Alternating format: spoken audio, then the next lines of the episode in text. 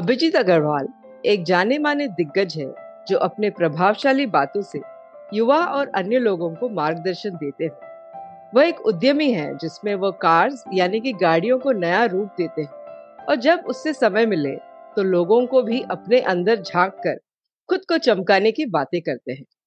आज हम अभिजीत जीत से चर्चा करेंगे एक बहुत ही ज़रूरी विषय पर कि असफलता और विपत्ति अगर आपके ज़िंदगी में आए तो उसे कैसे झूंझे कैसे कोई कठिनाइयों के समुंदर में तैरे और अपने मंजिल तक पहुँचे? अब सब जानते ही होंगे कि आजकल सॉफ्टवेयर कंपनीज़ में बहुत सारे ले चल रहे हैं। गूगल से बारह हज़ार लोग माइक्रोसॉफ्ट से दस हज़ार लोग और कई कंपनियों ने हज़ारों को रातों रात निकाल दिया है। ऐसे परिस्थिति से कोई कैसे निकल पाए? अपने आप और अपने मानसिक स्थिति पर कैसे कोई काबू पाए, इसी विषय पर आज हम चर्चा करेंगे। यह है द गाइडिंग वॉइस का Hindi podcast series the guiding voice Hindi, आपके बेहतर भविष्य के लिए। मैं हूँ सुचरिता सुचरिता करी। आपको अगर मेरा नाम कठिन लगे तो सुचा या सुची करके पुकार सकते हैं। द गाइडिंग वॉइस हिंदी के माध्यम से हम इस दुनिया को बेहतर बनाना चाहते हैं। हम कुछ मूल्यवान बातें करते हैं जिससे कि आपके जीवन में या करियर में कुछ तो बेहतर हो सके। अभिजीत अग्रवाल जी, टीजीवी हिंदी में आपका स्वागत है। हमारे इस सफ़र में जुड़ने के लिए बहुत धन्यवाद। तो आप अपने ज़िंदगी के बारे में कुछ बताना चाहेंगे कि आपने कैसे शुरुआत की आपके जीवन और करियर में? मेरा जन्म हुआ कलकत्ते में। आई वॉज़ बॉर्न इन कलकत्ते में मैं जन्म हुआ पढ़ाई लिखाई कलकत्ते में ही शुरू की हमने। सेंट जेवियर्स कॉलेज से इकोनॉमिक्स ऑनर्स से हमने पास आउट किया। और अच्छा। परिवार में एक ही बेटा होने के नाते जिस दिन एग्ज़ाम ख़त्म हुई दूसरे दिन की टिकट थी पोर्ट ब्लेयर आने के लिए। तो रिज़ल्ट देखने भी जा नहीं पाए। मन में एक खेद है उस बारे में। बाबूजी हमारे हमारे पिताजी उन्नीस सौ चौरासी में अंडमान निकोबार घूमने आए थे। और ये जगह उनको इतनी भा गई कि वो यहीं रह गए। बिज़नेस अच्छा, शुरू तो की। आप इंडिया के बहुत अच्छे शहर में रह रहे हो अंडमान निकोबार जो राज्य है। बहुत लोग यहाँ तो, से मिलते नहीं हैं। बिल्कुल तो एटी फोर से एटी सेवन एटी एट में छुट्टियों में आया करता था। बाबूजी का बिज़नेस में हाथ बटाता था पहले से क्लास एट नाइन से ही समझ लीजिए उन्नीस सौ अस्सी इक्यासी से ही उनका काम में उनके साथ में जुड़ा हूँ और 88 अच्छा। में हमारे ग्रेजुएशन के एग्ज़ाम देने के बाद मैं पूरी तरीके से आ गया और आ, उनकी बिज़नेस के साथ साथ हमने आ, अपनी भी अपनी अलग से और एक बिज़नेस भी यहाँ से जो कार स्पा जिसके बारे में सोचे आपने अभी कहा गाड़ी को एक नई रूप देने के लिए तो हाँ। एक वो वो बिज़नेस भी अलंकार के नाम से हमने शुरू की ग्रेट आपके ज़िंदगी में ऐसे कोई तीन चीज़ है जिसके वजह से आज आप जहाँ हो वहाँ पर पहुँच सके हो। ऐसे कोई तीन इन्फ्लुएंशियल चीज़ आपके ज़िंदगी में हो उसके बारे में कुछ बता सकते हैं आप? सोचे तो बहुत सारी चीज़ें हैं बट वन टू थ्री अगर करना पड़े तो शायद पहला घर में मैं, मैं अपने बाबूजी से काफ़ी इन्फ्लुएंस्ड या इंस्पायर्ड रहा हूँ। उनमें जो एक कभी नहीं छोड़ने की एक जो जील है जो जज्बा है उनमें नेवर गिव अप कभी भी हाल नहीं छोड़ना। और कभी भी कोई नया चीज़ को शुरू करना या कोशिश करने में कभी पीछे नहीं हटे वो। ऐसे बहुत सारे काम हैं जो उन्होंने कभी नहीं किया था। क्रेन इरेक्शन कभी नहीं की थी। यहाँ आके कम से कम छह सात क्रेन हमने इरेक्शन की जेटीज में वॉफ्स में। बस बॉडीज का काम कभी नहीं किया था। स्टेट ट्रांसपोर्ट के लिए शुरू में बीस बसें बनाई हमने। तो कुछ कुछ ऐसे कई अनुभव रहा है उनके साथ में। तो उनसे ये सीख मुझे ज़रूर मिला कि ज़िंदगी में कोई भी चीज़ असंभव नहीं है। अगर आप ठान लो तो आप कुछ भी कर सकते हो। ये हाँ। एक दूसरा मेरी आर्ट ऑफ़ लिविंग की जो जर्नी वो शुरू हुई थी उन्नीस सौ में आर्ट ऑफ़ लिविंग की हमारी जर्नी शुरू हुई थी। पहला कोर्स जो अंडमान में हुआ था मैं उसमें शामिल हुआ था। पर okay. उसके बाद बहुत सालों तक वो एक अनप्रैक्टिस्ड थेरेपी की तरह रह गया। और फिर मेरी मुलाकात एक ऐसे शख्स से हुई जो कलकत्ता से यहाँ आए प्रिजन कोर्स लेने के लिए। यहाँ के जो पथरापुर जेल है वहाँ पे कोर्स लेने के लिए वो आए थे। उनका नाम था श्री कीर्ति भाई शाह। आज वो बहुत बीमार है हैदराबाद में है। और मैं इसलिए उनको याद करता हूँ और आप सबके थ्रू उनको आ, हमारे प्रेयर्स उनके गुड हेल्थ के लिए भेजना चाहता हूँ। उनसे मैं बहुत प्रभावित हुआ क्योंकि एक ऐसे निस्वार्थ इंसान जो कभी भी किसी के लिए भी कुछ भी कर सकते थे। मुझे बहुत क्षण बहुत सारे पल ऐसे याद है जब हमारे अपने बहुत लोग पास में नहीं थे वो हमारे पास थे। अच्छा। तो मैंने अपनी ज़िंदगी के कुछ आदर्श उनसे भी पाए हैं जो मेरा ह्यूमैनिटेरियन या लोगों के साथ में मेरा मिलना जुलना का जो भी एक सिलसिला बना रहा उसके लिए मैं उनको मैं अपना गुरुजी मानता हूँ श्री कीर्ति भाई शाह। गुजराती हैं बाय प्रोफेशन बेरिंग का डीलर है बट एक बहुत सीनियर आर्ट ऑफ़ लिविंग के फैकल्टी भी हैं और मैं उनको उस नज़रिए से नमन करता हूँ। तीसरा मेरा जो पब्लिक स्पीकिंग बोली है या यूथ के साथ मेरा जो सिलसिला शुरू हुआ वो शायद मेरा रोटरी में ज्वाइन करने का जो प्लेटफॉर्म हाँ, रहा तीस साल तीस साल में rotary club of Port Blair से बहुत सक्रिय रूप से जुड़ा हूँ। 2006-7 में प्रेसिडेंट रह चुका हूँ इस क्लब का। और इस दौरान हमने बहुत कुछ सीखा है। सीखा है इस तौर से कि लोगों से जान पहचान, लोगों से मिलना, जुलना। और ये है कि पूरे परिवार में हम लोग जो, हमारे इंडिया में हम लोग कहते हैं वसुदेव कुटुम्बकम, ये हमने रोटरी से सीखा है। क्योंकि हम लोग कहीं भी जाए एज अ रोटेरियन किसी भी क्लब में हमारा स्वागत होता था। दुनिया के किसी भी कोने से लोग पोर्ट ब्लेयर जब घूमने आते हैं, उनको भी हम लोग वैसे ही स्वीकार करते थे। तो ये तीन बोल सकते हैं ये तीन चीज़ शायद सर सर्वोपरि रहेंगे हमेशा। तो मेरे हिसाब से ये तीन चीज़ जो है उसको क्लासिफाई करें ब्रॉडली तो एक है फैमिली दूसरे है गुरु और थर्ड है आपका सोसाइटी जो है रोटरी क्लब बहुत, तो बहुत, ये बहुत, तीनों आपने बहुत खूबी उसको क्लासिफाई कर दिया।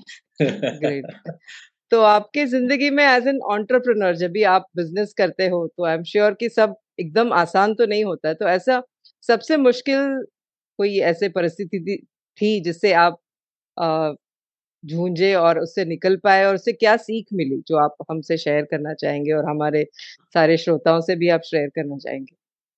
2012 और 2013 ये दो साल हमारे लिए एक बहुत महत्वपूर्ण रहा क्योंकि 2012 में हमारा जो शॉप था जिस जहाँ से हम लोग हमारा पोर्ट ब्लेयर का ज़िंदगी हम, हमारे बाबूजी ने शुरू की थी उस शॉप में आग लग गई। एंड उस आग में लगभग समझ लीजिए उस दुकान में जो भी सामान था हमारा सारा जल गया। तो एक अचानक एक झटका वो लगा और विद इन सिक्स मंथ्स छह महीने के अंतराल में ही हमारे जो वर्कशॉप थी जहाँ पे हम लोग सामान लकड़ी का हमारा हम लोग लकड़ी का फर्नीचर लकड़ी का एक्सेसरीज भी मैन्युफैक्चरिंग करते हैं उस वर्कशॉप में भी आग लग गया और एक बहुत बड़ा झटका लगा उसमें क्योंकि उस आग में आप समझ लीजिए हम लोग हमारे जो स्टॉक थे ऊपर मैंने मेजनाइन फ्लोर में हमारा स्टॉक था वो पूरा जल गया एकदम। और ये दोनों दो आग आग लगने से हमें ये महसूस हुआ कि हम कितना ही कुछ सोच ले कितना ही कुछ समझ ले आ, सारे आ, सारा जो घुमाने वाला डंडा है ऊपर वाले के हाथ में। तो अंग्रेज़ी में कहावत है man proposes God disposes so अगर हम उसको हिंदी में समझ ले तो इंसान कुछ भी सोच ले ऊपर वाला अगर एक डंडा घुमा दे सब कुछ इधर का उधर हो सकता है। बट तो उससे आप कैसे निकले फिर आप बाहर इससे हमें बहुत कुछ सीखने को भी मिला। हमें महसूस हुआ कि भाई इस छोटी सी जगह में भी ऐसे बहुत सारे लोग सामने आए जिनको हम लोग नजरअंदाज किए हुए थे कि कभी हम लोगों से लगा लगा नहीं था कि उनसे हमारे इतने अच्छे संबंध हो सकते हैं। वो हम्म। लोग आए और हमारे उम्मीद से ज़्यादा हमें हमारे साथ खड़े होके वो हौसला दिलाए। कि हम और उसको उस उस सिचुएशन से आगे निकल सके। और हमें लगा करीब छः आठ महीने शायद लगे। छः आठ महीने के अंदर हमारा जो काम था हम लोग हमारा दुकान तो अभी तक नहीं बन पाया। केस लिटिगेशन में चला गया दुकान क्योंकि हम लोग किराए पे थे। बट हमारा वर्कशॉप क्योंकि गवर्नमेंट इंडस्ट्रियल एस्टेट में था तो उस कारण से हम लोग दोबारा छह महीने के अंदर अंदर ही हमारा जो काम था वो दोबारा शुरू हो गया। हमसे हमें इस विपत्ति से सीख मिला कि कभी भी कोई चीज़ ग्रांटेड नहीं लेना चाहिए। मतलब किसी भी चीज़ को किसी भी इंसान को किसी भी स्थिति को किसी भी समय को बखूबी मानना नहीं चाहिए कि भाई वो हम हमेशा संभव होगा। हो सकता है वो कभी ना कभी इधर उधर हो जाए। तो जो हर आज समय है उसके लिए ग्रेटफुल कल ना, भी, भी तो हमें उसके लिए तैयार रहना चाहिए। मानसिक तौर पे हमें उस चीज़ के लिए तैयार रहना चाहिए। बस ये सीख ज़रूर मिला। और ये भी सीख मिला कि चाहे तो वो हम लोग कर भी सकते हैं। ऐसा नहीं कि वो असंभव है। वो अपने दृढ़ता होनी चाहिए अपने अंदर। दृढ़ता होनी चाहिए आपने कभी आ, इस सिलसिले में कभी क्विट करने की सोची कि ये सब छोड़ छाड़ के मैं और कुछ करूँगा या हमारा फैमिली और कुछ करेगा? ऐसे क्विट क्विटिंग जो है आजकल बहुत हम लोग सुनते हैं कि लोग क्विट करते हैं सुसाइड की तरफ़ जाते हैं या से इस शब्द से मैं थोड़ा नाराज़गी ज़ाहिर करना चाहूँगा। क्विट नहीं होना चाहिए। हो सकता है कि चेंज चेंज बोल सकते हैं। मेरे मेरे दिमाग में हो सकता है आप अगर सही में आप पूछे तो यस दस साल से मेरे दिमाग में ये घूम रहा है कि नहीं, अब हो गया बस। अब हो गया, बस। और नहीं और नहीं। कुछ और करना चाहिए जो दिल से करीब हो, जो पैशन रहा है। और मैंने आपको शुरू में कहा कि ग्रेजुएशन के एग्ज़ाम देने के बाद मुझे पूछा नहीं गया सीधे ब्लेयर टिकट हाथ में थमा दी गई कि आके बिज़नेस ज्वाइन करो। तो बिज़नेस या कारोबार मेरा फ़र्स्ट चॉइस नहीं था कभी भी। एकेडमिक्स था या लोगों के साथ मिलजुल के काम करना जो मेरा रोटरी का संबंध से मैंने कर पाया हूँ। तो दस साल से बिल्कुल अगर आप क्विट भी बोलना चाहें यस आप आज के दिन में अगर पूछे I am ready to quit this moment but it's not so easy to quit quit करना उतना आसान नहीं है। क्योंकि एक uh, when I say quit, uh, Abhijit ji, it's more to do with uh, nowadays youth, which uh, who say that uh, they just quit and they take extreme steps of. Uh, no, that's not right. Yeah, I got so, it. Okay. Have you got any thoughts like that? No, no, yeah. no, never, never, never, never. One should वो वो वो मन में कभी नहीं आना चाहिए था कि क्विट कर दे आप बेशक Correct. कुछ कर रहे हैं उससे हटके कुछ करना चाहें कुछ अलग करना चाहे तो वो करें मेरे दिमाग में वो है कि अब बिज़नेस बहुत दिन हो गया अब कुछ ऐसा करना चाहिए जो मन के करीब हो और बहुत कुछ मन में खिचड़ी पकाई हुई है और वो खिचड़ी अब सही में अब क्या है कि कढ़ाई में डाल के उसको एक्चुअली पकाने का समय शायद आ गया है कोशिश कर रहा हूँ।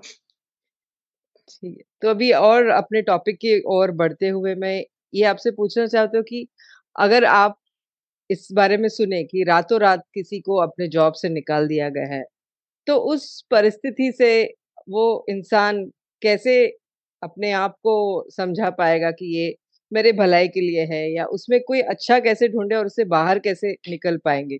इसके बारे में आपके कोई आइडियाज़ हो या सजेशंस हो, I think it will be very useful हमारे आज के लोगों के लिए क्योंकि मैं ऐसे बहुत से लोगों से मिलती हूँ जो अभी शादी दोनों ने किया है और वो अगले दिन दोनों को जॉब से निकाल दिया है।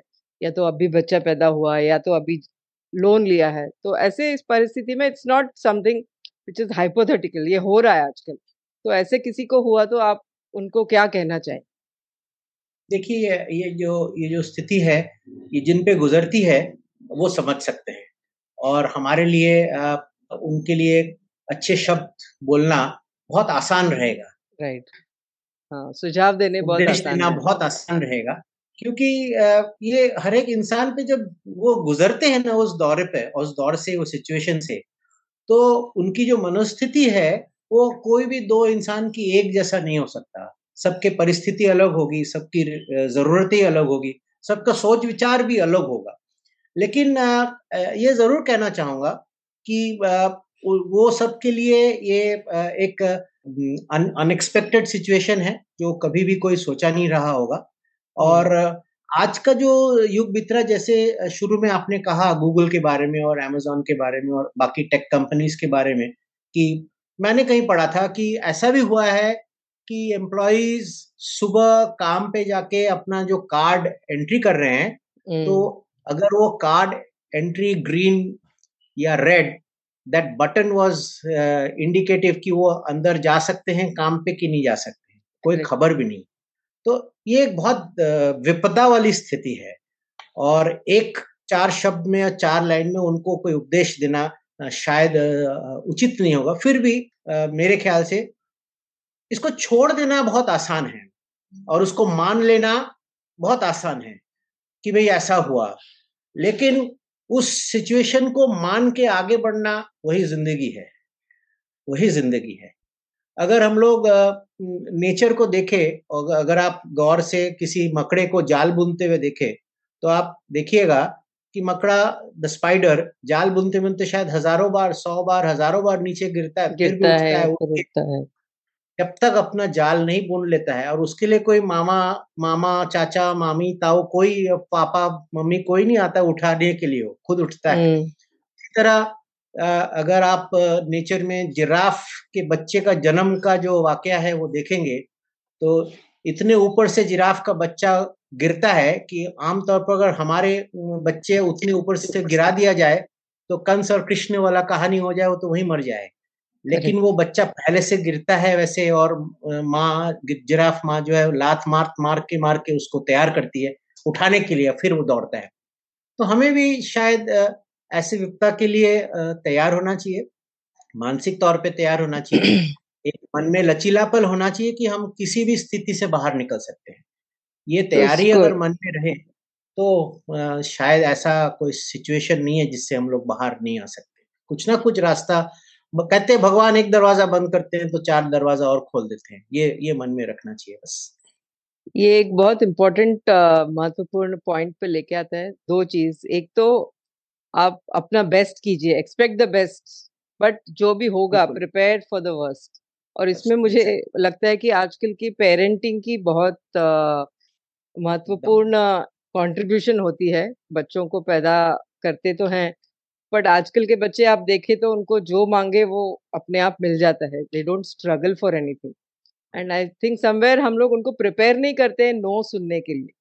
तो अगर हम बचपन से उनको नो कहना या सुनना सिखाएँ तो maybe they be better prepared कि कल कहीं और से भी उनको नो सुनना पड़े तो और कोई ऑप्शंस ढूँढने लगे। that I something which just occurred to me that uh, parenting also plays a very important role. But coming back uh, to career, uh, अगर आपके व्यवसाय में हम देखते हैं कि हमारे uh, पिताजी या दादा लोग एक लाइन को पकड़ के चलते थे करियर के। बट आजकल सेकेंडरी इनकम पैरेलल करियर के बारे में हम लोग काफ़ी सुनते हैं और आजकल के इस ले ऑफ़ के सिचुएशन में ये काफ़ी काम आता है कि मेरे पास और कोई हुनर हो तो मैं उसको कैसे इस्तेमाल करूँ अपनी कमाई के लिए। बिज़नेस तो कर सकते हैं बट शायद हम लोग का mentality mainly is towards job कि हमको जॉब करना है। तो सेकेंडरी इनकम पैरेलल करियर के बारे में आप कुछ कहना चाहेंगे? ज़रूर कहना चाहेंगे। इसके पहले मैं पिछला जो आपका संदर्भ था उसमें एक लाइन जोड़ना चाहूँगा कि हम बच्चों के लिए रास्ता तैयार कर देते हैं कि वो रास्ता हाँ। अच्छा हो। हमें रास्ता को तैयार नहीं करना है हमें बच्चों को रास्ते के लिए तैयार करना है। बस ये मन में रखे। Prepare the road not the road for the children but prepare the children for the road. Correct. That's it very true और पैरेलल इनकम के बारे में जो आप कह रहे हैं बखूबी आई थिंक कोविड नाइनटीन से हमें एक बहुत बड़ा सबक ज़रूर मिला है कि हमें हम्म। अपने जो ओरिजिनल बिज़नेस है या ओरिजिनल प्रोफेशन है उसी पे खाली नहीं करना चाहिए। बहुत सारे उद्यमी इस दौरान बाहर आए। I am among the ladies I think I am मुझे कम से कम बहुत लोग ऐसे बहुत लोगों से वाकिफ हूँ मैं जो उस दौरान बेकरी घर में बैठे बैठे केक्स बिस्किट्स और बेकरी आइटम्स का काम शुरू किए नॉर्मल खाने का काम शुरू किया एंड आज के दिन वो अपने फुल फ्लेजेड जो काम है वो छोड़ के इस काम में जूझ गए। करेक्ट टोटली डिफरेंट तो ये भी एक एक्सट्रीम स्टेप है कि आप अपना ओरिजिनल काम छोड़ के इस पे आ रहे हो। ये ठीक है ये पर्सनल चॉइस है।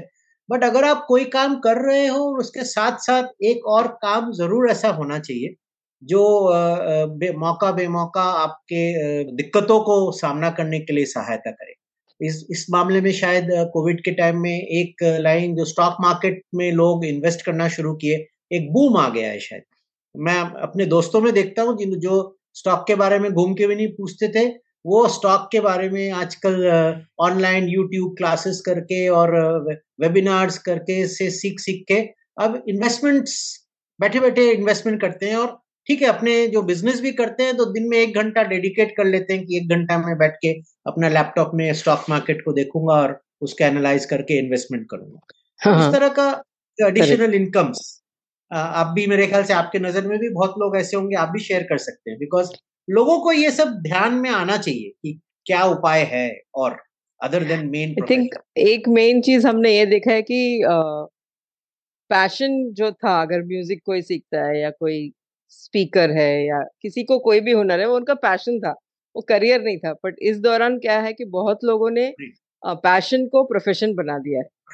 तो अगर इंस्टाग्राम में आप हो तो आपका जो पैशन है आप उसको सेल करते हैं और उसी तरह से आप एक ब्रांड बन जाते हैं विच कम्स टू मैं अगली क्वेश्चन वही है मेरा कि पर्सनल ब्रांडिंग जो है आपको क्या ज़रूरी लगता है? और ये पर्सनल ब्रांडिंग कितना इम्पोर्टेंट है हमारे पैरल करियर दूसरा जो हमारा सोर्स ऑफ़ इनकम होगा उसके लिए कितना इम्पोर्टेंट है पर्सनल ब्रांड अब तक तो हम लोग ऑफ़िस uh, जाते थे तो we were an employ of the company अगर वहाँ से हम लोग निकल गए बाहर तो हमारा पर्सनल ब्रांड जो है वो कितना ज़रूरी है खुद को बेचने के लिए। फाइनली मेरे मेरे ख्याल से ये सब मार्केटिंग और सेल्स की बात है कि आप खुद को कैसे प्रेजेंट करते हैं किसी के सामने। पर्सनल ब्रांडिंग डेफिनेटली ज़रूरी तो है। और हमें एक चीज़ इस मामले में ऊपर वाले और भगवान से शुक्रिया अदा करना चाहिए कि हम सब अनोखे और ओरिजिनल मास्टरपीसेस है। ये ये हमारे दिमाग में बैठा लेना चाहिए। ना हम्म। हमारे जैसा कोई कभी था ना हमारे जैसा कोई कभी हो सकता है। हमारे fingerprints are unique to us हमारा बायोमेट्रिक्स जो है वो हमारे हैं और किसी के नहीं है। हमारे फुटप्रिंट्स यूनिक है हमारे वॉइस प्रिंट्स यूनिक है। तो जब हमारे पास इतने यूनिक चीज़ है तो हम अपना ब्रांडिंग तो हमारा होना ही चाहिए। अगर जैसे आप आपका नाम है हो सकता है उसी नाम से और भी लोग हो। हमारा जो नाम है अभिजीत हमारा अभिजीत के नाम से बहुत लोग हो लेकिन उनमें जो क्वालिटीज होंगे वो सब अलग अलग होंगे। हम्म। सब अलग अलग होंगे। तो हमारी जो पहचान है वो एक ब्रांडिंग ज़रूर होना चाहिए कि यस अभिजीत अग्रवाल किस लिए जाने जाते हैं सुचरिता सुचरिताकारी किस लिए जाने जाते हैं? वो एक पहचान ज़रूर होना चाहिए। बट इसमें मेरे ख्याल से जो नौजवान लोग हैं और मैं जो स्कूली बच्चों के साथ पिछले पंद्रह बीस साल से काम करते हुए मेरा जो अनुभव रहा है मैं ये देखता हूँ कि ये लोग रोल मॉडल के हिसाब से किसी को जब देखते हैं तो उनका नकल करने में ज़्यादा हाँ। अग्रसर हो जाते जो अपना खुद का जो पहचान है उस पहचान के बारे में वो उतना आ, आ, उनका दिमाग में उतना ये नहीं रहता है। मान लीजिए शाहरुख खान है तो शाहरुख खान बनने की कोशिश करते हैं। ये नहीं सोचते हैं कि भाई मैं खुद मैं जो हूँ मैं वही रहूँ मैं वही रहूँ। वो नहीं सोचते। तो इस इसमें आपका जो सवाल है ये बहुत महत्वपूर्ण और बहुत गहरा है कि अपना ब्रांड खुद का होना चाहिए। और चाहे वो छोटा सा ब्रांड हो या मीडियम ब्रांड हो या फास्ट सेलिंग ब्रांड हो हमें उस ब्रांड के ऊपर गर्व होना चाहिए कि मैं मैं हूँ। और इस इस आपका जो सवाल है इसको मैं अंत में राउंड ऑफ़ करना चाहूँगी ये कह के कि be an original be yourself let's be ourself हमें हम होना चाहिए। Be original be yourself आप असली जो है वही रहिए। और मैं जस्ट एक पॉइंट ऐड करना चाहती हूँ कि इसमें आपके जो नेटवर्किंग स्किल्स है आप हर एक इंसान से कैसे जुड़े हो? सपोज़ आप एक कंपनी में हो काम कर रहे हो या कहीं पर भी हो हम लोग जनरली क्या करते हैं कि हमारे टीम से ही हम लोग ज़्यादा वार्तालाप करते हैं। बट अगर अलग अलग टीम्स के लोगों के साथ हम लोग लंच पे या कॉफ़ी पे कभी भी सबके साथ एक रिश्ता बनाए रखे तो दैट विल ऑल्सो बहुत आपको काम में आएगा क्योंकि लोग आपको याद रखेंगे। And that is your personal brand they not look at you कि ये ये टीम का बंदा है। They look at you as ये अभिजीत है। और मैं इसको याद रखू। एकदम। तो इस चर्चा को और थोड़ा दिलचस्प बनाते हैं। बहुत अच्छे से हम लोग अभिजीत जी से काफ़ी सीख रहे हैं। कुछ रैपिड फायर क्वेश्चन से तो आप तैयार है इसके लिए? बिल्कुल। शूट आप कभी अपने क्लासरूम में आप कभी सोए हो? हाँ बिल्कुल बिल्कुल सोया और टीचर ने चौक मार के आपको उठाया? चौक नहीं मारा आया और सिर पे टक करके ऐसे मार दिया। आप कभी कोई मूवी से आधा देख के निकले हो बाहर? बिल्कुल। कई बार हुआ ऐसा। क्योंकि? क्योंकि समझ में नहीं आ रहा था ये कैसा पिक्चर बनाया जिन्होंने बनाया वो देखा कैसे देखा कि नहीं देखा लगा उन्होंने खुद नहीं देखा। इतना घटिया शब्द तो इस्तेमाल करने में दुख हो रहा है बट इतना घटिया बन गया बन गया था पिक्चर की और बर्दाश्त नहीं हुई। इंटरवल के पहले भी निकला हूँ बहुत बार। ओ ग्रेट आप अपने आप को एक शब्द में कैसे आ, बोलेंगे किसी को? डिस्क्राइब करेंगे? एक शब्द okay aquarian aquarian that's your sunshine It's my sunshine, yes. Okay आपने कभी किसी से कुछ चुराया है? हाँ हाँ। बहुत कुछ चुराया है। क्या चुराया ये मत कहिए ये मत पूछिए। नहीं मैं आ, सच्ची में फ़िज़िकल कोई चीज़ चुराया है इसके बारे में पूछ रही हूँ। School school life yes definitely बचपन में अच्छा। अब अब जब याद करता हूँ तो हँसी आती है। बहुत very small things but yes I have been part of those small nostalgic memories yes definitely great एक ऐसा इलेक्ट्रॉनिक गैजेट आधुनिक यंत्र अगर आप बनाना चाहो तो वो क्या होगा? आधुनिक यंत्र एक ऐसा होना चाहिए कि जो आज के दिन के हमारे आधुनिक यंत्र हमारे हाथ में है उससे हमें कभी कभी रिलीफ दे वैसा कोई आधुनिक हाँ। यंत्र आना चाहिए। खासकर अगर बच्चों को देखे तो वो लोग आशक्त हो गए हैं आईपैड आईफोन्स और टैबलेट्स ये सबसे। तो ऐसा कुछ यंत्र होना चाहिए शायद शायद आ जाए पता नहीं कि इंसान को मजबूर कर दे कि अब और नहीं। बहुत सारे ऐप्स तो ज़रूर है जो आपका टाइम लिमिट कर देता है बट फिर वो टाइम लिमिट तो आपके अपने हाथ पे आप उसको रीसेट कर देते हो। तो कोई ऐसा यंत्र जो आपको उस अब तक के जो आधुनिक यंत्र और आपको उसका वश में लेके आए उससे निकाल सके, ऐसा कोई यंत्र होना चाहिए। मैं ज़रूर प्रार्थना करूँगी कि आपकी ये मनोकामना पूरी हो, क्योंकि मुझे लगता है ये जो सारा टेक्नोलॉजी का चक्कर है इट्स लाइक एक बड़ा सा काला क्लाउड ब्लैक क्लाउड जो हमारी ह्यूमैनिटी को वो पूरा घेर लिया है अपने वश में, उसके माया में और बहुत मुश्किल है उससे निकलना बाहर। और एक सलाह आप क्या देना चाहेंगे हम, हमारे युवा पीढ़ी, हमारे श्रोताओं को, जो आजकल के इस बहुत कठिन परिस्थितियों से गुजर रहे हैं? और अगर उनको कुछ बड़ा करना है ज़िंदगी तो आपका एक सलाह क्या होगा उनके लिए? देखिए, ये याद रखना पड़ेगा कि कठिन परिस्थिति थोड़े दिनों की मेहमान होती है। और, जैसे आप ज़िंदगी का अगर कोई ईसीजी ग्राफ देखें तो वो हम्म। एक ऊपर एक नीचे एक ऊपर एक नीचे और एक अगर स्ट्रेट लाइन हो गया तो कहते हैं कि अब ज़िंदगी नहीं रही तो ज़िंदगी जो है वो ऊंच नीच ऊंच नीच का एक सम्मेलन है और हमारी जो ये यात्रा है वो एक बहुत अनोखा यात्रा है जो हम लोग दोबारा कभी इस यात्रा को ना कर पाएँगे इस वेश पे एक अगर हम लोग पुनर्जन्म में विश्वास करते हैं तो दोबारा किसी और फॉर्म में आएँगे ज़रूर लेकिन हम्म। इस दौरान हमें ये ख्याल रखना चाहिए कि भाई कोई भी चीज़ असंभव नहीं है और कोई भी चीज़ स्थायी नहीं है। दोनों बात ये ध्यान में रखना चाहिए। बुरे वक्त अगर आए तो बुरे वक्त थोड़े दिनों के मेहमान है जैसे सुबह रात फिर सुबह आने वाली है तो थोड़े दिन बाद चली जाएगी। हमें उसमें घबरा कर उस पर हाल छोड़ देना नहीं चाहिए। कहते हैं जो पहाड़ों पे चढ़ते हैं बहुत बार ऐसा होता है आखिरी पड़ाव पे जाके लोग पीछे हट जाते हैं। तो वो आखिरी पड़ाव पे जाके भी, पहुंचकर भी हिम्मत रख के आगे बढ़ना, वही ज़िंदगी जीने का एक जज्बा है।